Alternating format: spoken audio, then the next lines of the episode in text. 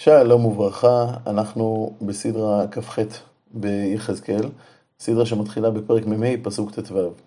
את הסדרה הקודמת סיימנו בתיאור של המתנות שניתנו על ידי ישראל לנשיא, וממשיכים שלנשיא יגיע ועשה אחד מן הצאן, מן המאתיים ממשקי ישראל, כלומר חצי אחוז, אחד ממאתיים, חצי אחוז מהצאן יינתן לנשיא וגם חצי אחוז מהמשקה, אה, למשל יין.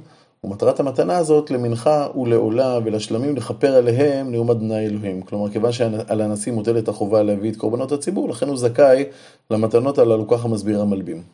כל העם הארץ יהיו לתרומה הזאת לנשיא וישראל. כלומר, התרומה הזאת תחשב כאילו ניתנה על ידי כל ישראל, ועל הנשיא יהיה העולות והמנחה והנסח בחגים ובחדשים ובשבתות, בכל מועדי בית ישראל הוא יעשה את החטאת ואת המנחה ואת העולה ואת השלמים לכפר בעד בית ישראל. וכאמור, כמובן שזה תפקידו, אה, קורבנות הציבור, ממילא ישראל צריכים לתת לו את האמצעים לכך. כעת אנחנו מגיעים לדינים נוספים בהלכות הקורבנות, אבל הדינים הללו קשים מאוד, כיוון שהם לא תואמים אה, הלכות תורה פסוקות. ראינו כבר מקודם מקומות אה, שונים כאלה בספר יחזקאל. חז"ל אמרו כי בגלל זה רצו חכמים לגנוז את ספר יחזקאל, והיו עושים ככה, אלמלא חנניה בן חזקיה, שהעלה 300 גרבי שמן וישב בעלייה ודרש את הספר. לא ברור איך הוא יישב את כל הסתירות הללו, אבל אה, כבר בעבר, למשל ראינו כיצד המלבין מסביר שינויים ככאלה שהתחדשו לעתיד לבוא. יחזקאל מדבר כמובן על אותה תקופה עתידה. כה אמר אדוני אלוהים, בראשון באחד לחודש תיקח פר בן בקר תמים וחיטאת את המקדש. כלומר באלף בניסן. ולקח הכהן מדם החטאת, ונתן אל מזוזת הבית ואל ארבע פינות האזרה למזבח, ועל מזוזת שער חצר הפנימית, וכן תעשה בשבעה לחודש. משוגג ומפתי וכיפרתם על הבית. כלומר, יש לתאר את הבית גם באלף וגם בזין בניסן על ידי קורבן חטאת. בראשון בארבע עשר יום לחודש יהיה לכם, חג הפ... יהיה לכם הפסח. חג שבועות, שבועות ימים מצות יאחר. ועשה הנשיא ביום ההוא לבעדו ובעד כל עם הארץ פר חטאת. זה משונה, כי בתורה אין שום זכר לקורבן חטאת בפסח, שהנשיא צריך לעשות. ושבעת ימי החג יעשה עולה לאדוני, שבעת פרים, שבעה אלים תמימים ליום, שבעת הימים. וחטאת שעיר עזים ליום. שוב פעם, זה גם לא תואם את, אה, את קורבנות החג, כמו שכתובים בתורה. ומנחה יפה לפר, ויפה לעיל יעשה, ושמן הין ליפה. גם המנחה שבתורה היא לא במידות הללו. בשביעי, בחמישה עשר יום לחודש, בחג, כלומר אה, בחודש השביעי, בחג הסוכות, חמישה עשר יום לחודש, יעשה כאלה שבעת ימים כחטאת, כעולה, כמנחה וכשמן. כלומר, הקורבנות הללו יהיו קבועים בכל ימי הסוכות, וגם אנחנו אה, יודעים מהתורה שבכל יום ויום מימי הסוכות, אז יש קורבנות אה, אחרים. הקורבנות משתנים לנו. במסכת מלאכות יש שתי גישות אה, להסביר את ההבדלים הללו בקורבנות. רבי יוחנן אומר שאת יישוב הפרשייה הזאת אנחנו נלמד מאליהו הנביא לעתיד לבוא. מאידך, אה, אנחנו רואים אה, פירוש אחר שבא ואומר שהקורבנות הללו הם לא קורבנות החגים, אלא כמו שלמשל משה רבנו הקריב קורבנות המילואים בשבעת הימים שקודם חנוכת המשכן, אז גם בימי עזרא הקריבו מילואים, ויחזקאל בעצם מספר לנו שגם בבית המקדש אה, שיהיה לעתיד לבוא, גם שם יקריבו קורבנות מילואים, וזה בעצם הקורבנות הללו.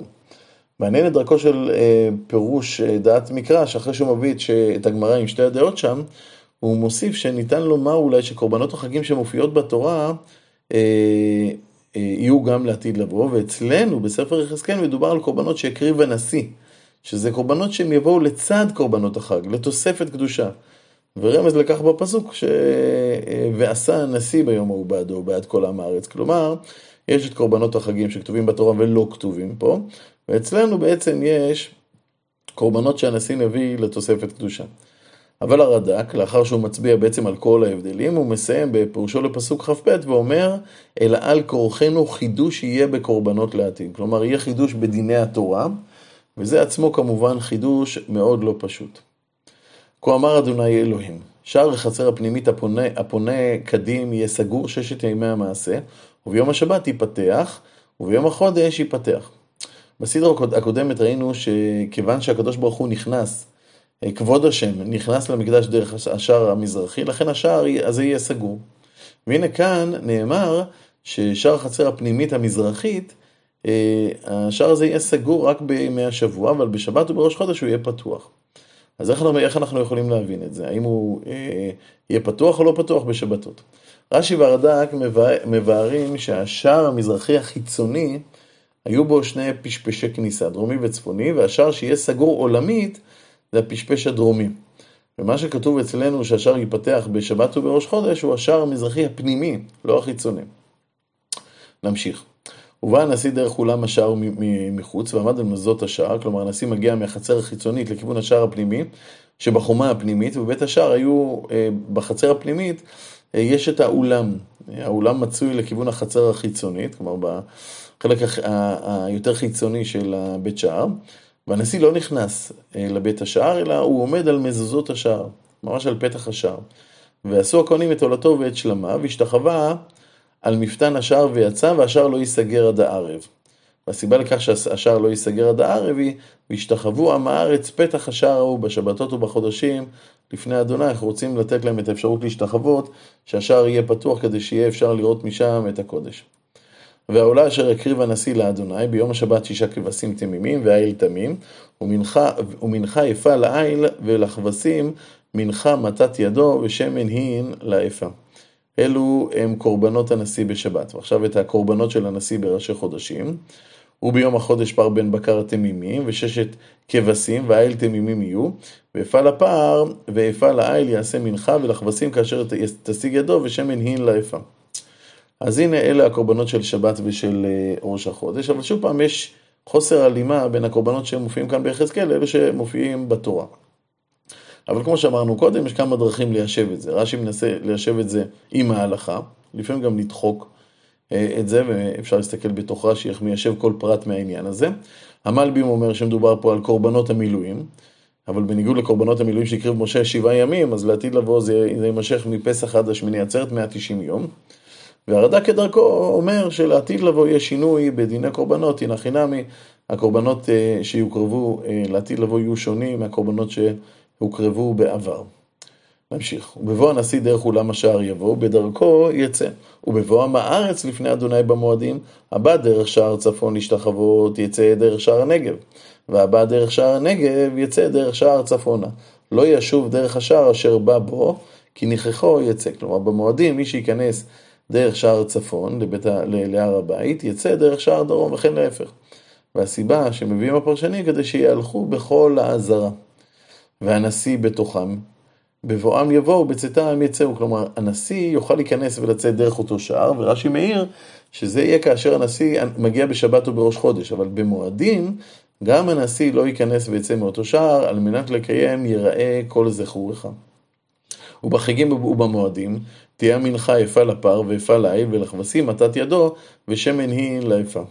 וכי יעשה הנשיא נדבה, עולה ושלמים נדבה לאדוני, אם הוא מביא קורבן נדבה, הוא פתח לו את השער הפונה קדים ועשה את עולתו ואת שלמיו, כאשר, כאשר יעשה ביום השבת.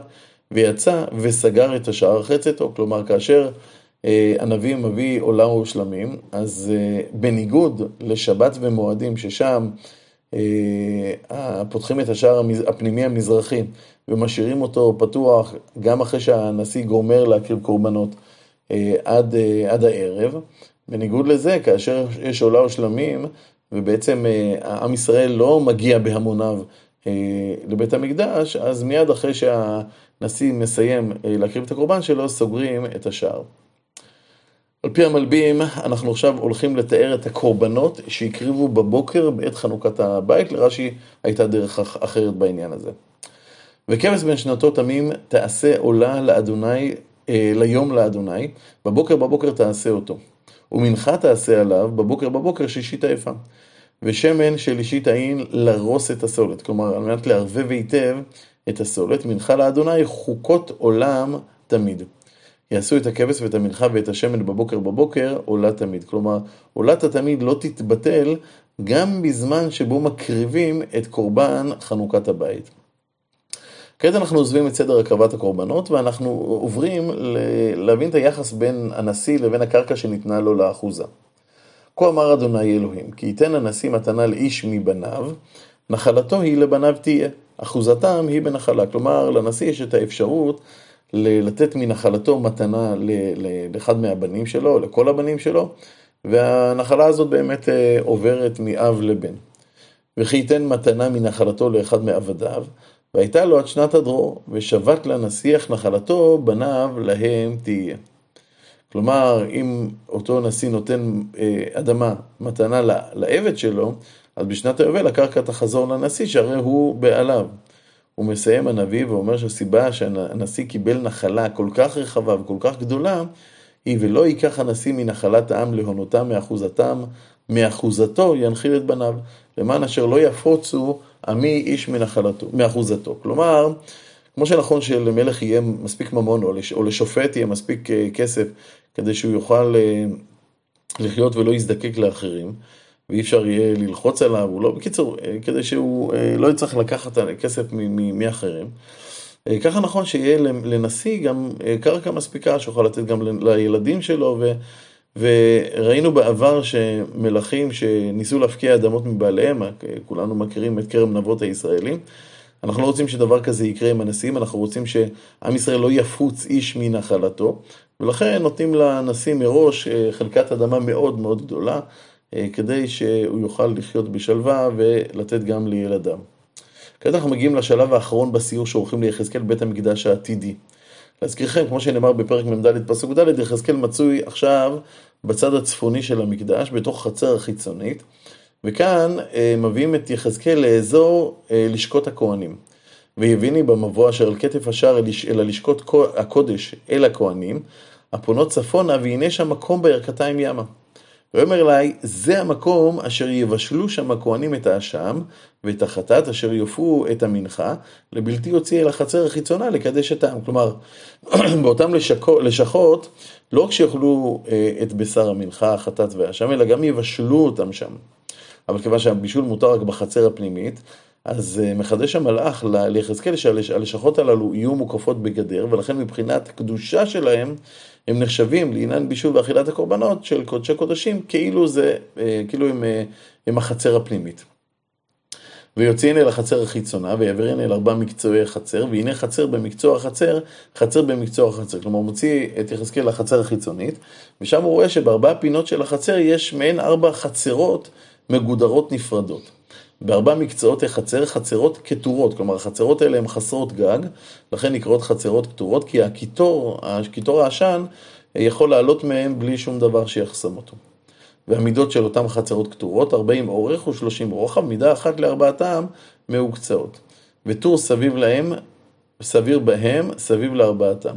ומבשלות עשוי מתחת הטירות סביב. כלומר, בכל אחד מהחצרות הללו, הכתורות, יש שורה של אבנים רחבות שהיא בולטת מחומת הכותל מסביב, בגובה סמוך לקרקע. ובאותה אה, שורה של אבנים היו חללים שאפשר להניח בתוכם את הגדרות, ומתחת לאותה שורה של אבנים היה חלל שבו הבעירו את האש שבישלה את מה שהיה בתוך הגדרות. בצורה כזאת בעצם הקריבו, אה, אה, בישלו את הקורבנות. ויאמר אליי, אלה בית המבשלים אשר יבשלו שם משרתי הבית את זבחם. כלומר, באותן חצרות כתורות, בישלו הכהנים שהם לא מבני צדוק, שנקראים משרתי הבית, הם, הם, לכן הם, הם מכונים כאן חלק הכהנים מזבח העם, שם הם יבשלו את השוק והחזה. וישיבני אל פתח הבית, האיש המופלא משיב את יחזקאל אל החצר הפנימית, והנה מים יוצאים מתחת מפתן הבית קדימה, כי יפני הבית קדים. והמים יורדים מתחת מכתף הבית הימנית, מנגב למזבח. כלומר, אנחנו יודעים מעדותו של רב לייזר בן יעקב, שהוא תנא שחי בזמן הבית השני, שהיה בתקופת הבית אה, מעיין, שנבע באזור קודשי הקודשים, אבל הנביאה שלו הייתה מאוד מאוד זהירה. היום אין נביאה בהר הבית, כנראה שהמעיין הזה נסתם, אבל בנבואה הזאת אנחנו לומדים שהנביאה תתחדש באותו בית מקדש עתידי, אבל הנביאה הזאת תגדל והמים יצאו לכיוון מזרח, יעקפו את המזבח שהיה לפני היכל, פתח ההיכל מצד דרום שלו, ויוציאני דרך שער הצפונה ויסיבני דרך חוץ אל שער החוץ, דרך הפונה קדים, כלומר הוא יוציא אותו מיחזקאל מהשער הצפוני, ויחזקאל ככה ירוץ לכיוון מזרחה וימשיך לאורך החומה המזרחית אה, לכיוון החומה הדרומית, ושם כשהוא יגיע ממש לפנייה הזאת שבין החומה הדרומית למזרחית, הוא יראה את המים יוצאים מהר הבית. והנה מים מפחים מן הכתף הימנית. בצאת האיש קדים וקו בידו, ויעמוד אלף באמה, ויעביריני במים מי אפסיים. כלומר, אלף אמה לאחר היציאה מהר הבית, גובה המים אה, יעלה, והוא יכסה את פס הרגל היינו את כפות הרגליים, זה נקרא מי אפסיים, מים שמכסים את כפות הרגליים, את פסי הרגל.